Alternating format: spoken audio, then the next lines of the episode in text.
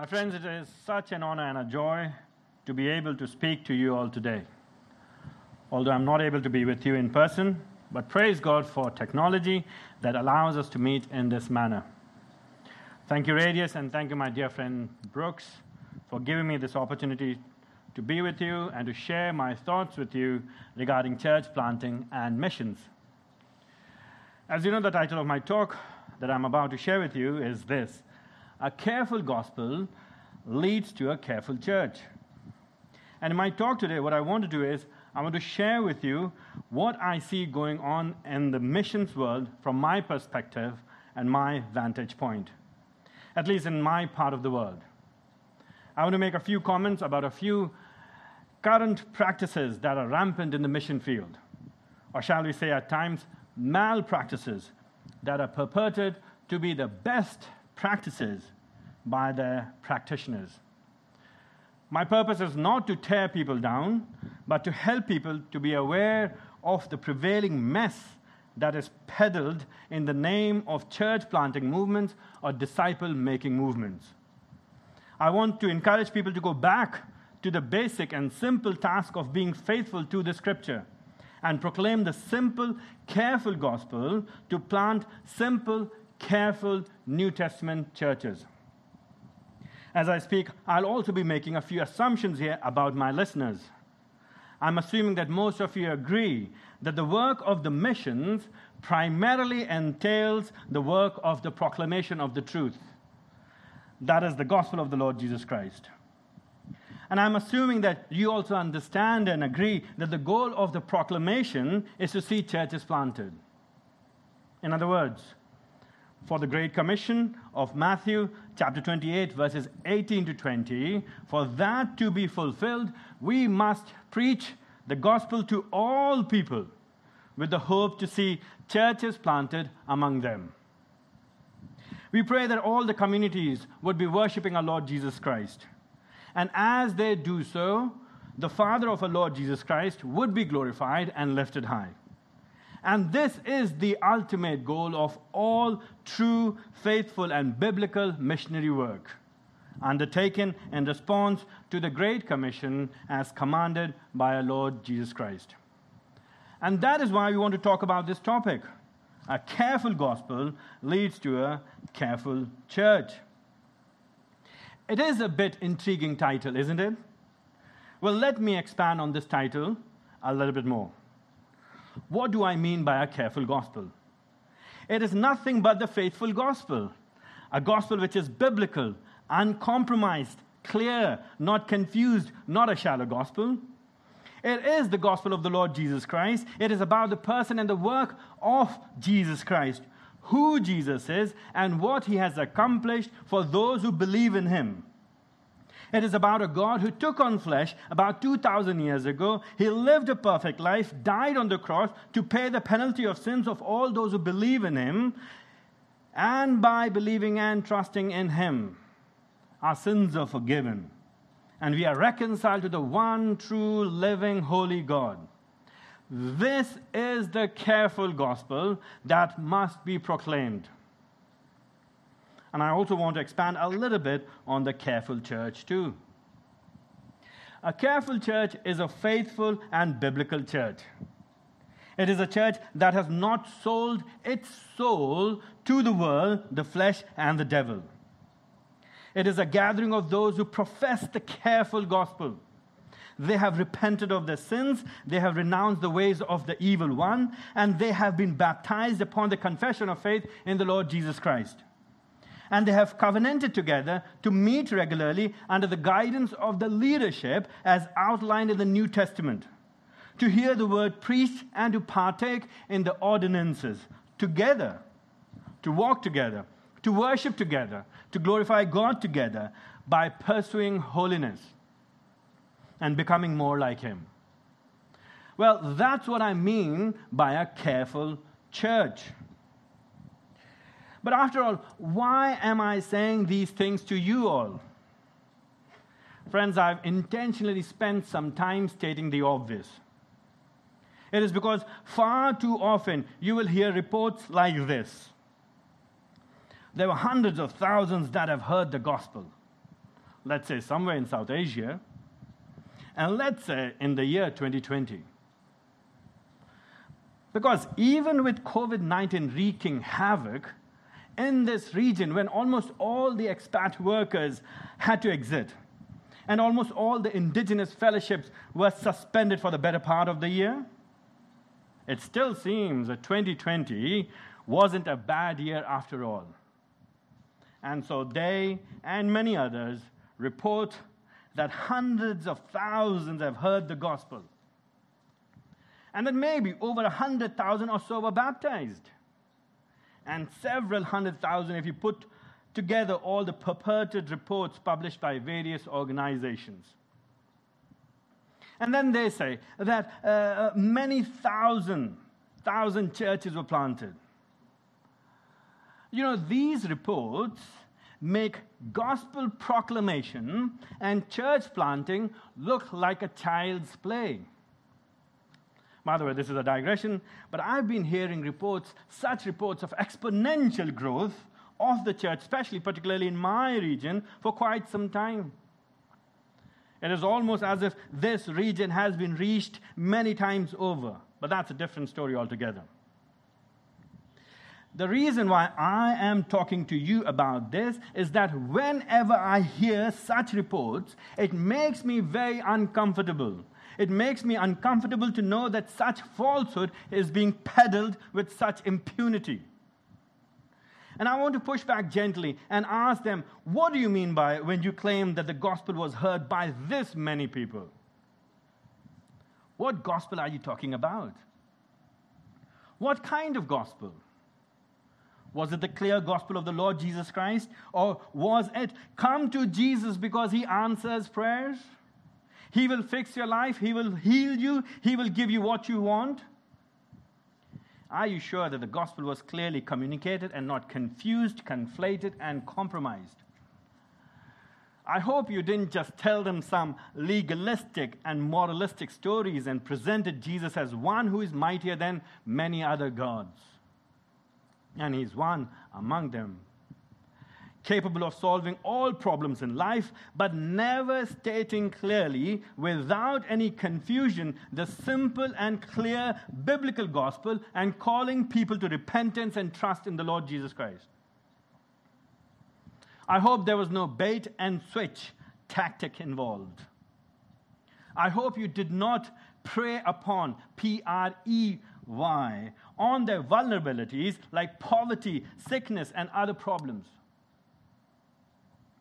I hope there was nothing done to cajole people into making decisions when their hearts aren't truly regenerated. Did you even tell them that they will have to pay a price if they want to follow Christ?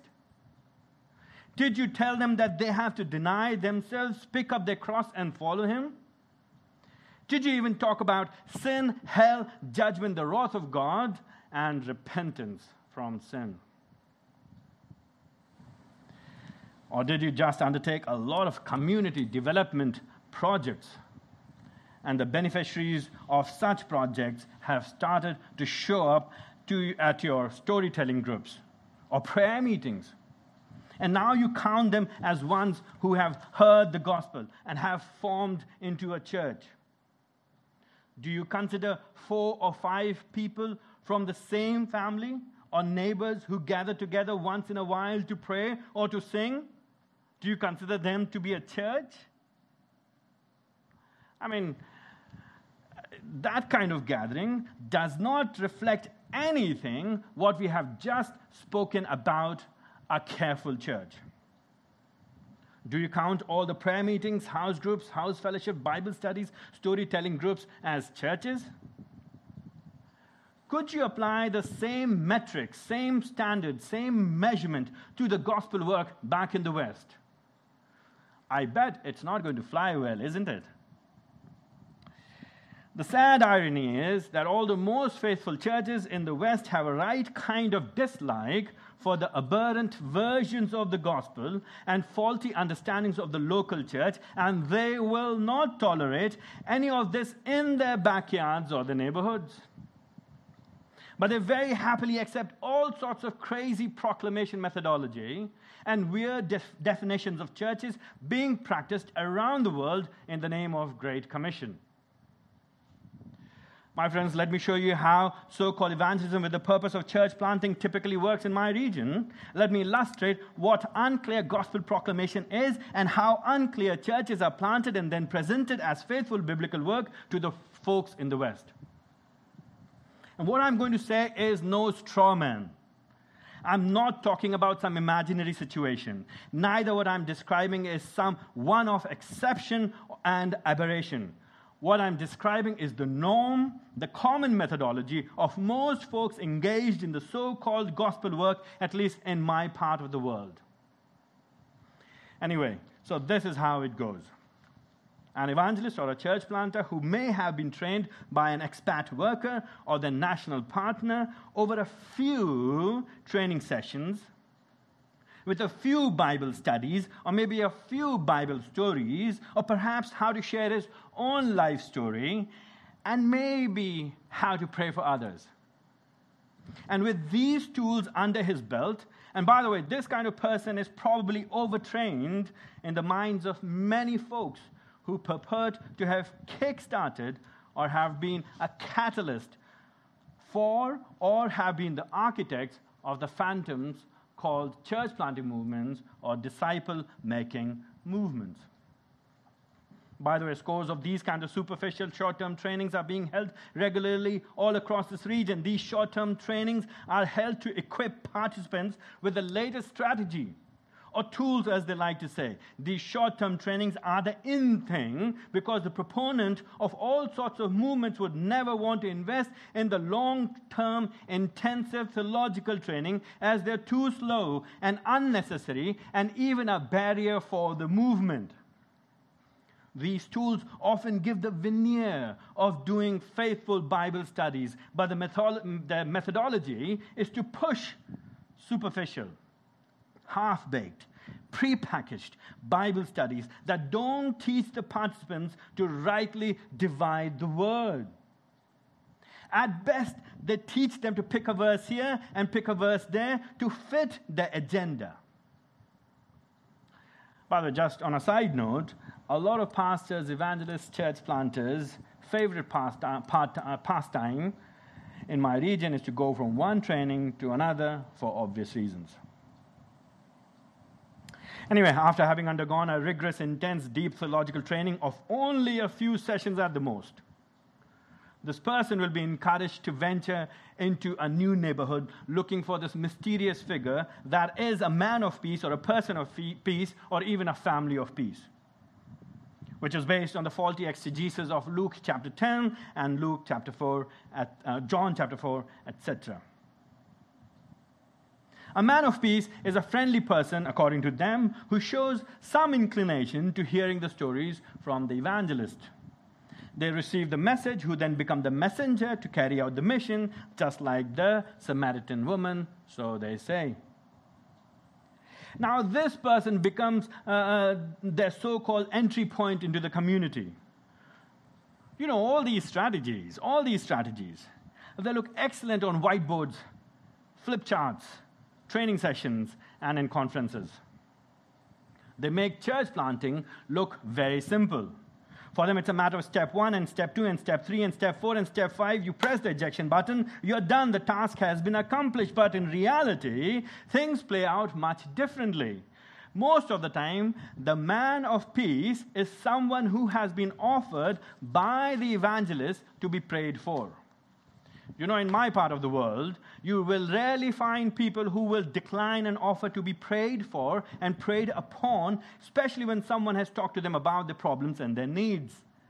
So, in this strategy, the first, the first contact made is invariably, invariably based upon addressing the felt needs of the person of peace or his family, friend, or community.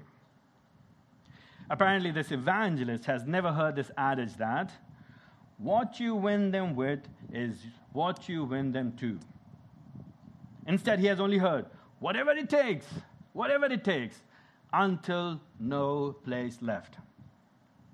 After praying for this man or this man's family and making exaggerated and false promises of certain healing, God will fix it all, etc., this evangelist then asks to be introduced to the other people in the community who might also have similar needs and would like to receive prayers.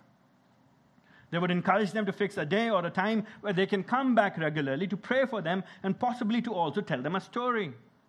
Many times they won't even tell them that these stories are from the Bible. Many folks, particularly in the rural areas, struggle with, vari- with, with various physical or mental health issues. And as you see, often the Lord is kind to heal people in response to prayers. Sometimes it might be freedom from a demonic oppression or just a placebo effect or even a psychological effect. Nonetheless, a lot of folks are very happy to have someone pray for them. And slowly there's a group of people who gather regularly for prayers and perhaps also to hear stories from the Bible and maybe do a few Bible studies and lessons, if at all. Almost all these meetings from day one dedicate a major chunk of the time for prayers, for healing and exorcism, followed by testimony time of how God has delivered them not from sin, but evil spirits and sicknesses. There's a lot of emphasis on power encounters that are said to be the extraordinary work of the Holy Spirit. Therefore, do not question them at all invariably, almost all these so called church planters function as Christian versions of exorcists and shamans. By the way, it hardly matters what tools have been given to them, what trainings you have provided them. You repackage all your training as you wish. You call it anything, use any acronyms as you like.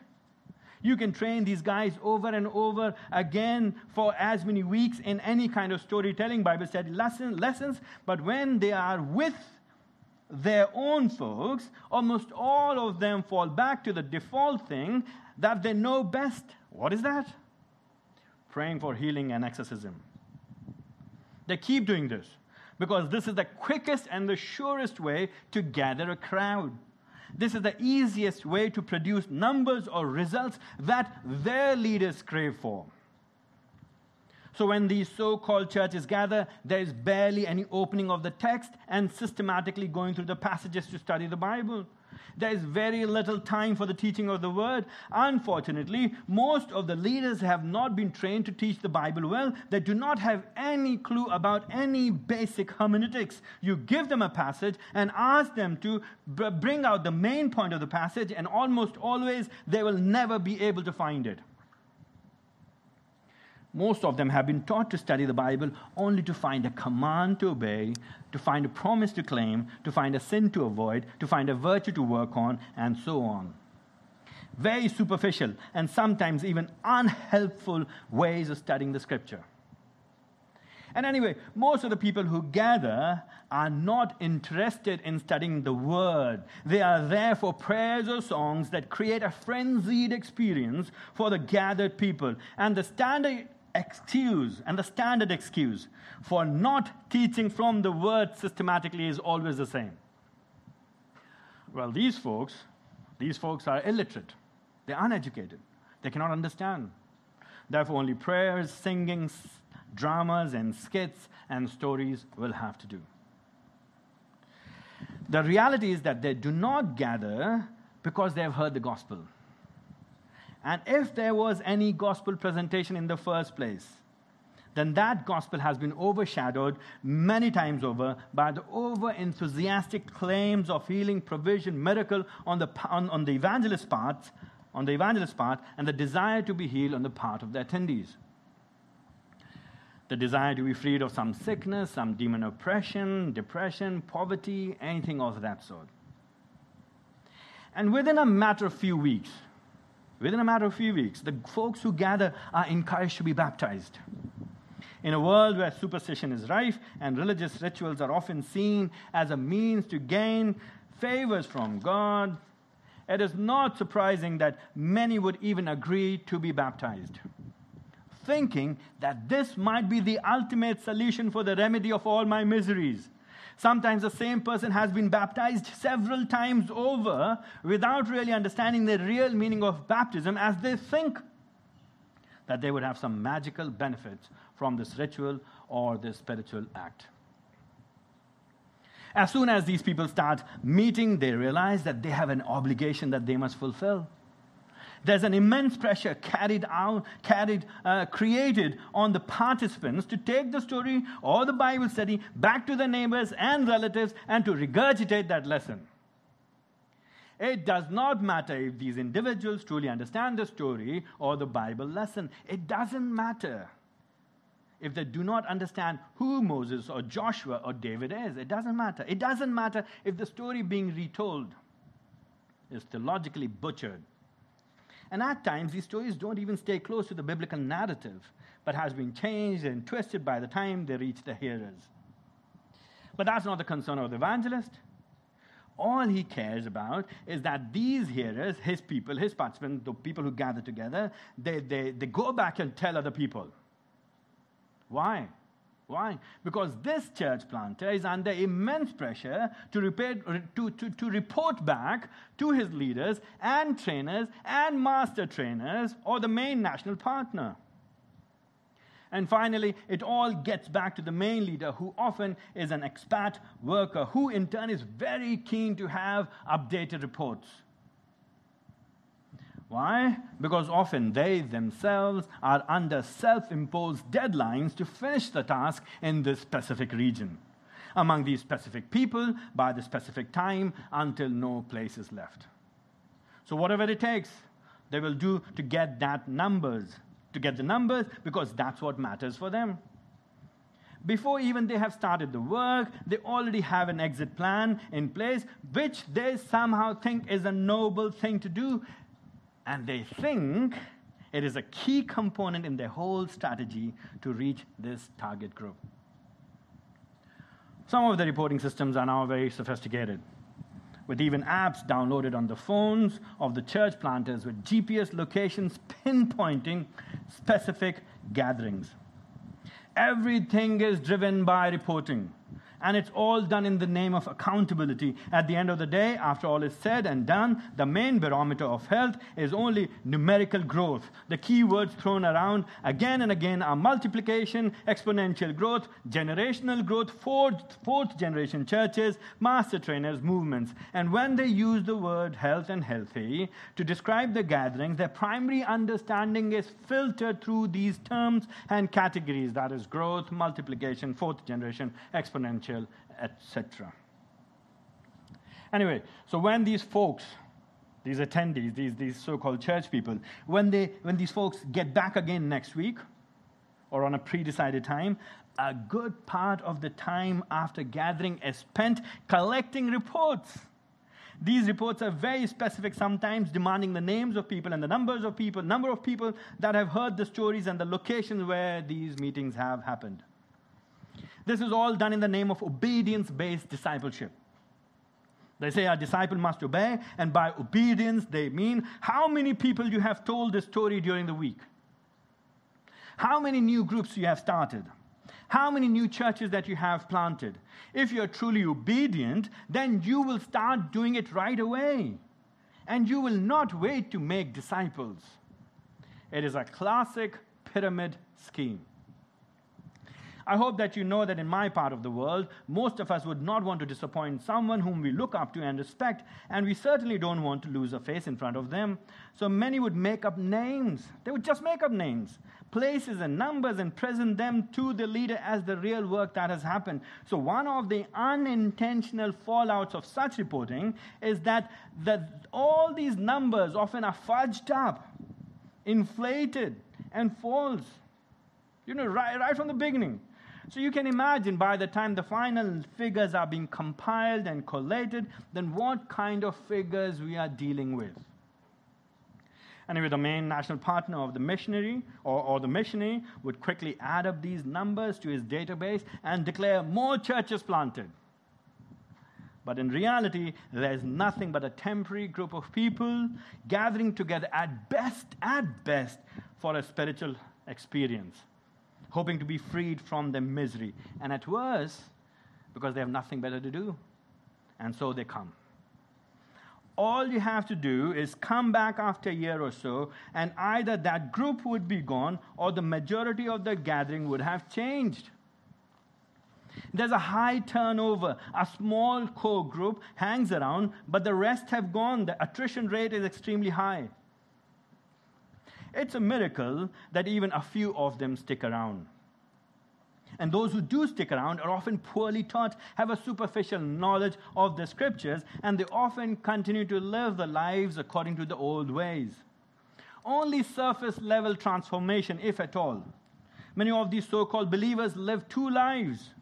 They pretend to be a follower of Christ when they are around believers, but on the other hand, they continue with their previous life of old rituals, old practices, and traditions. Very rarely, if ever, they formally make any declaration that they have now started following Christ. They never make a clean break. Many of these do not want to do anything with the Jesus of the Bible, actually, while they still claim to be following Christ. It's almost as if they have inoculated themselves with the anti gospel vaccine and their way of functioning, and the result is very similar to the fate of the Pharisees and their converts in Matthew chapter 23, verse 15. If you nudge and ask Western workers about the theological shallowness and spiritual, ethical, glaring discrepancy in the lifestyle of believers, then they're quick to give an excuse and they're quick to answer and they say, Oh, you have too, too high standards. You are judgmental. You are conflating, confusing justification with sanctification. Then they will say, Don't you remember the church at Corinth? The church at Corinth was also messy. So if these so called churches are messy, then why are you so surprised? I mean, that's their favorite line. Well, my friends, this is how the scenario plays out over and over again. All you need to do is remove the upper layers of success stories being recounted by various groups, and then you see the ugly underbelly that is grotesque and filthy. I'm saying all these things not because I have a personal grudge against anyone but because the name of Christ is being maligned over and over again by such kinds of church planting efforts in my region. And in the long run, eh, actually, it already is. It is detrimental to the health of the church here. And the testimony of the believers in the wider community is in shambles. Well, I hope that you see that my point in narrating all this is to say that there's a direct, there's a direct, there's a direct, direct correlation between the careful, faithful biblical gospel and the careful, faithful biblical church. I can't repeat myself enough, and I can't overemphasize this that there is no careful, faithful biblical church without a careful, faithful, biblical gospel. I know I'm repeating myself a lot. We could also say, as the title suggests, that the unclear gospel will lead to unclear churches. And that's what I have just described to you.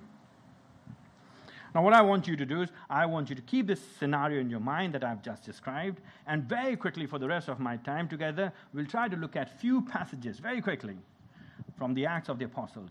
I mean, basically skim through them. I wouldn't even have time to like uh, stop and look at them carefully, but just go through them. I want us to observe how the apostles went about doing the work of the gospel. Well, as I look at these passages from the Acts of the Apostles, and I've tried, and I've tried to pay attention to what the apostles were doing, and Apostle Paul in particular, I tried really hard I tried hard to look for some secret strategy. I tried to look for tools. I tried to look for some, some, some fixed methodology that these apostles had.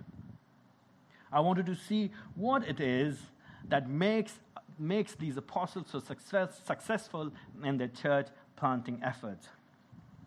Why was Apostle Paul able to do what he could do?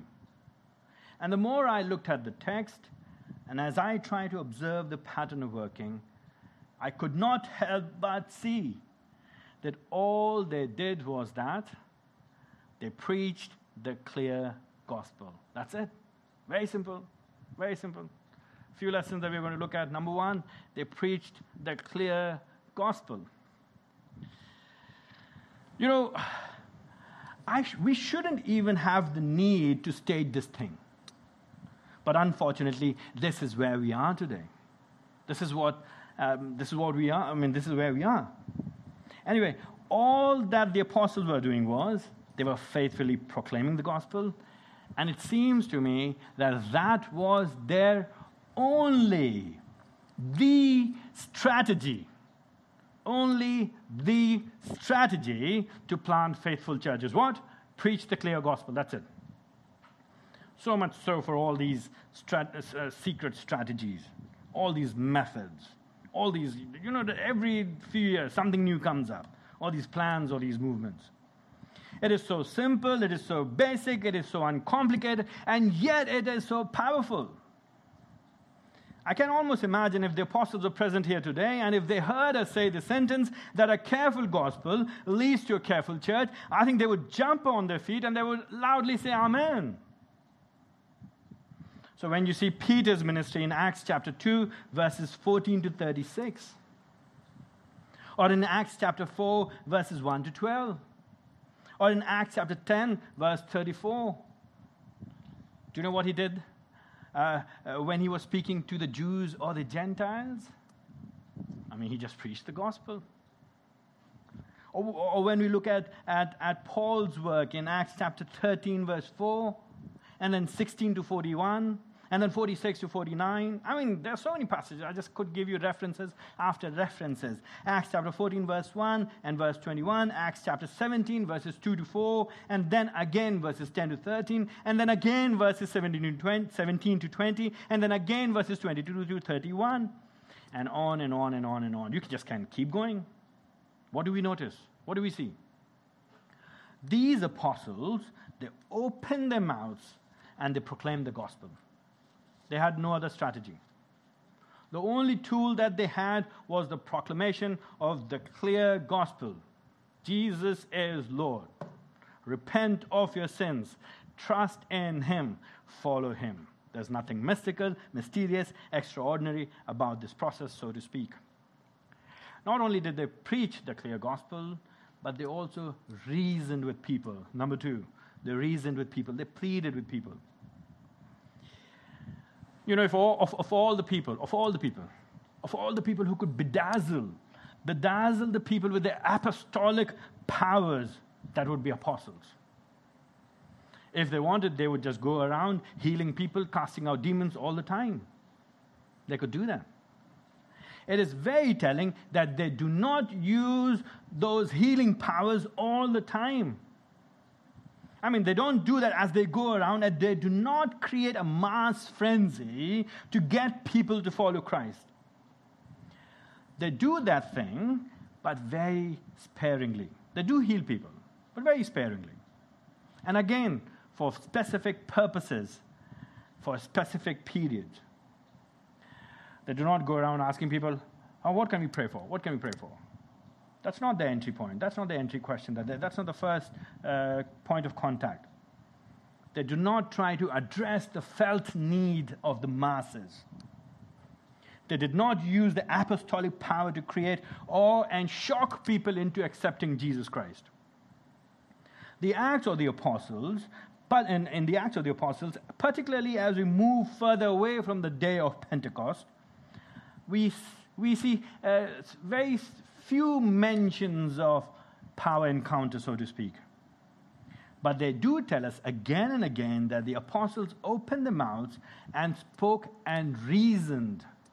They tried to, to convince people of the truth. They articulated the gospel. They spent time discussing the truths with them. So you look at Acts chapter 9, verse 22, Acts chapter 17, verse 2, and then verse 17, chapter 18, verse 4, and then verse 19, chapter 19, verses 8 to 10, and so on. They spend a lot of time reasoning with people. Well, the apostles go around preaching the clear gospel, and they reason with people, but they also use contextualization wisely without compromising. They use contextualization wisely without compromising, which is the third thing. Well, missiologists go crazy when they come to Acts chapter 17, verses 22 to 31. I mean, they think that in this passage they have the justification to go berserk with contextualization, and they throw away all the railguards and even embrace syncretic practices, justifying their practices, justifying themselves from Acts chapter 17. But all you have to do is read the passage carefully without any preformed opinions. While in Acts 17, Paul does spend time engaging with Epicureans and Stoic philosophers, presumably, presumably he already had some knowledge of their, their thinking because of his education and because he was part of the Greco Roman Empire culture. He was able to engage with them. And then he also goes on to use their search for an unknown God to introduce them, um, to introduce to them Christ. But notice, Paul doesn't take decades to study their culture before he introduces Christ to them. Neither does he continue to affirm their false belief systems. He very soon demolishes the worldview right there in their face in the middle of Areopagus. Imagine doing something like that. Imagine, imagine doing something like that in Mecca, right in front of Kaaba. Or doing something like that in Varanasi, in the temple complex in India.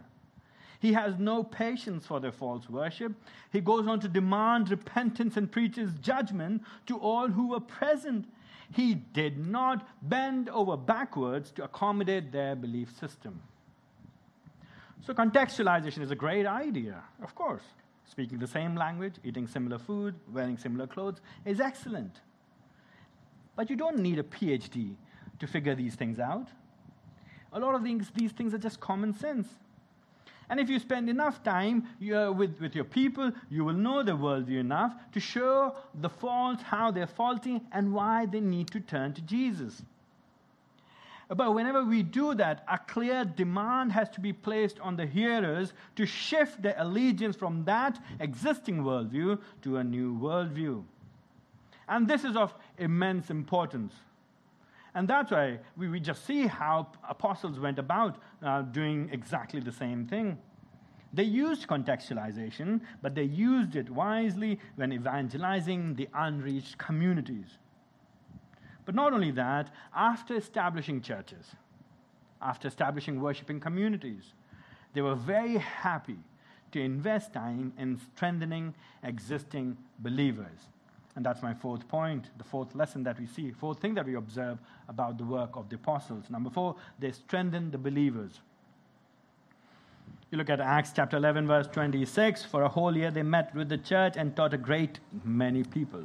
I mean, for a whole year, for with the church, taught a great many people. We see similar thing in Acts chapter 14, verse 22, 22, and then in Acts chapter 15, verse 32 we see, and Judas and Silas, who were themselves prophets, encouraged and strengthened the brothers with many words.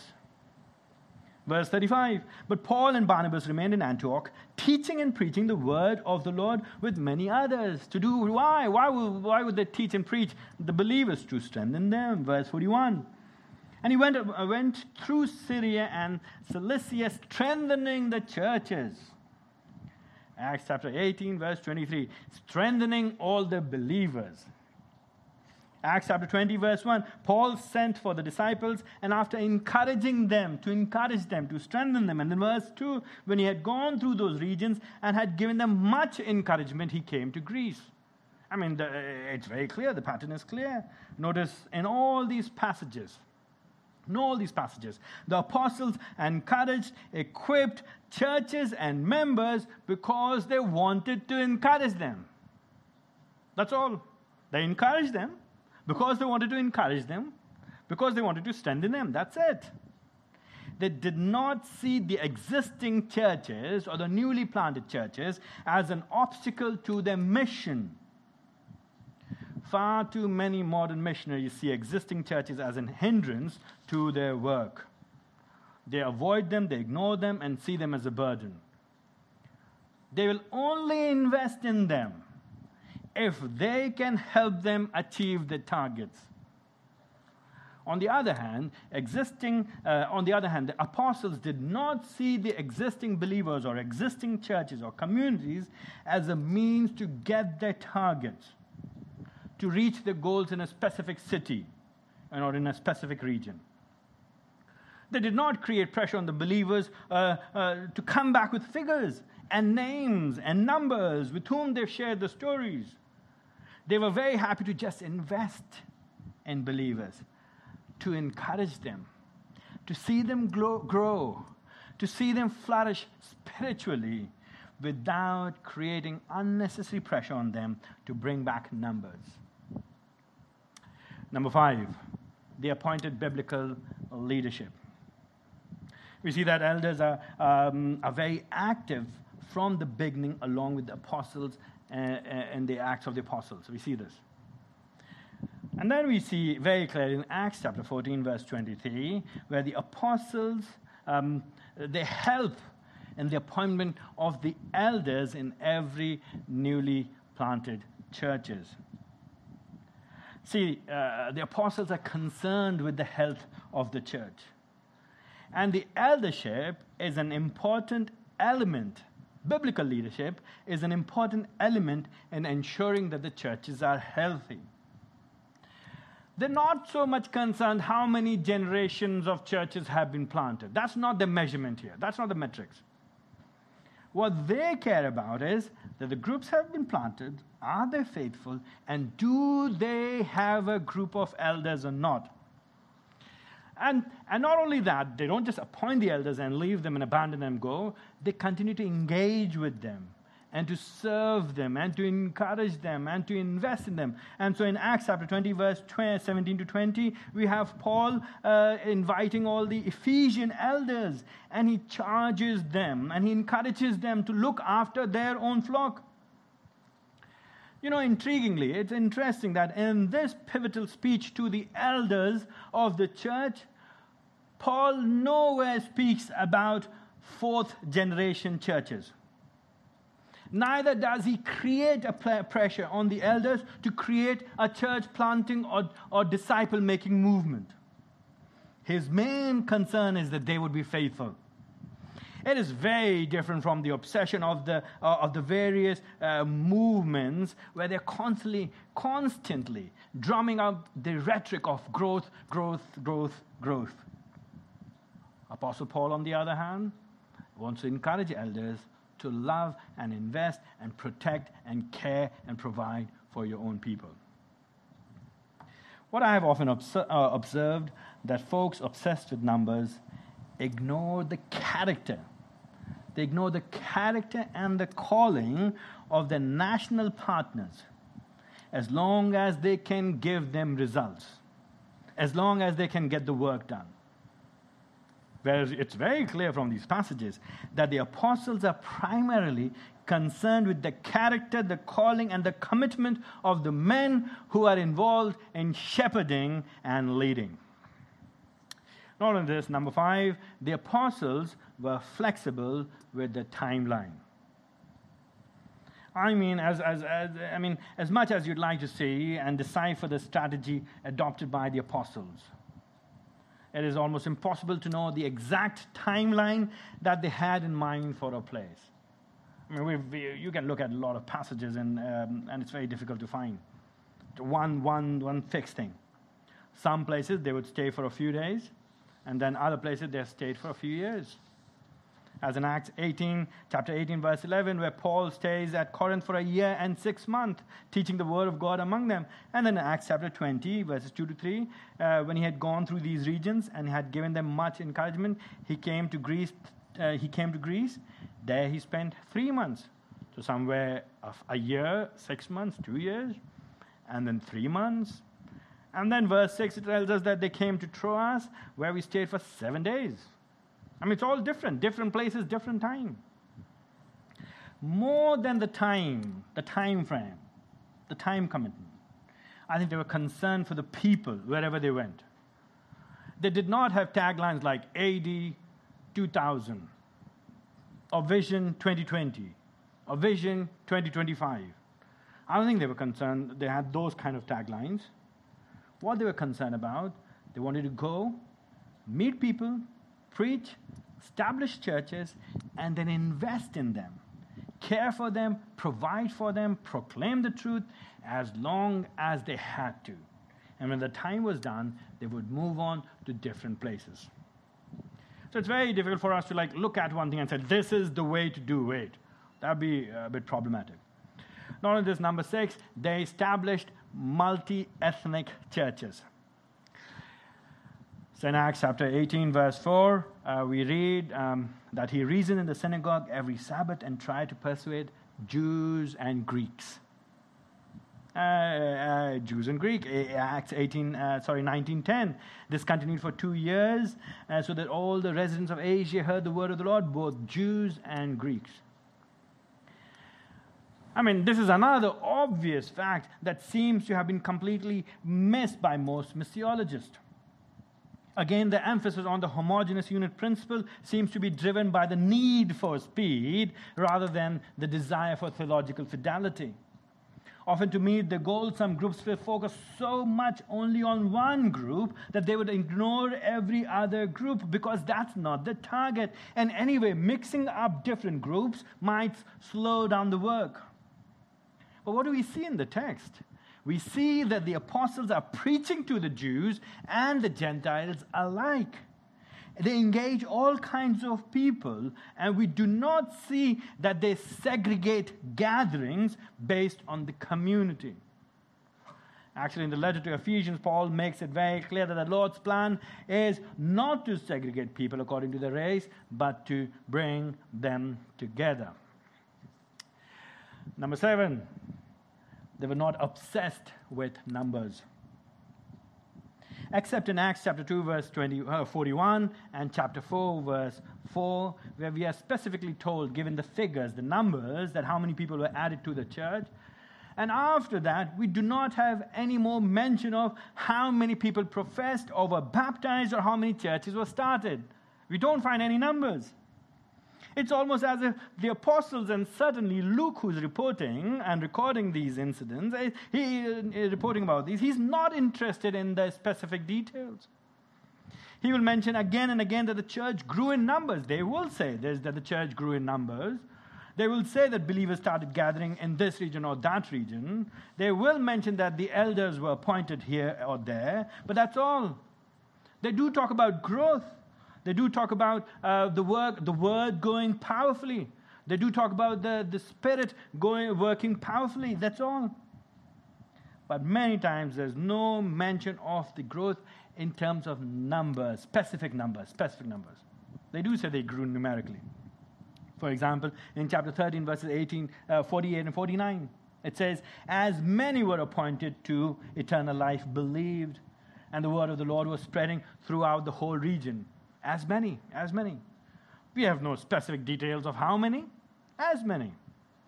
In, verse, uh, in chapter 14, verse 21, when they had preached the gospel to that city and had made many disciples. Again, it's left very vague. And then in chapter 17, verse 34, it says, But some men joined and believed. I mean, time won't allow me to go into every text, but it's clear that the number is not their obsession and it is not their primary concern. They do desire numerical growth and they do have a sense of urgency, but more than that, they desire faithfulness. The urgency to spread the gospel is never a reason for them to compromise. Anyway, I've run out of my time and I have much to say, but I must wind up soon. Some of you might say, well, aren't you just stating the obvious? And, con- and at a conference like this, you might be preaching to the choir. And I'd say to that, yes, you're right that I'm stating the obvious, and maybe I am preaching to the choir, but unfortunately, even though it is an obvious truth, but it seems so far removed from a praxis and mission these days. In fact, in some circles, all the things that I've, I've said would be derided and mocked as something very naive and simplistic and reductionistic. And some of them would really be mad at me for saying a lot of things that I've said today. And you know, I'm not surprised that most of the pushback that I've, I, I, I have received or I will receive will come back from so called experts in best practices in missions. Brothers, I often get asked this question by many people. They say, Hey, brother, what's the strategy for church planting in your country?